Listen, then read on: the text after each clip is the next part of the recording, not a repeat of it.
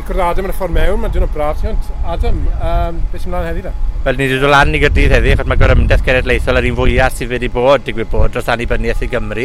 Um, mae'n gyfnod cyffroes, mewn cyffrwfol gwleidyddol, le mae yna siw gwmwn o newidiadau digwydd, le mae pobl Cymru yn dechrau cwestiynu, wel, pwy yw'r pobl orau i drefnu'n gwlad ni ac i reoli'n gwlad ni, a dwi'n credu mae'r bwrlwm o ran faint o bobl sydd fod dod heddi yn adlywyrchu bod yna newid yn drod o ran agweddau pobl am annibyniaeth a dwi'n gyflog y brwd annibyniaeth wedi wastad wedi bod ond mae yna bobl dwi'n nawr yn abod fydde o bosib yn uh, indisgeptic o'r blaen nawr yn fwy uh, parod i dderbyn y neges bod yna ffordd arall i reoli Cymru ac i lywodraethu Cymru.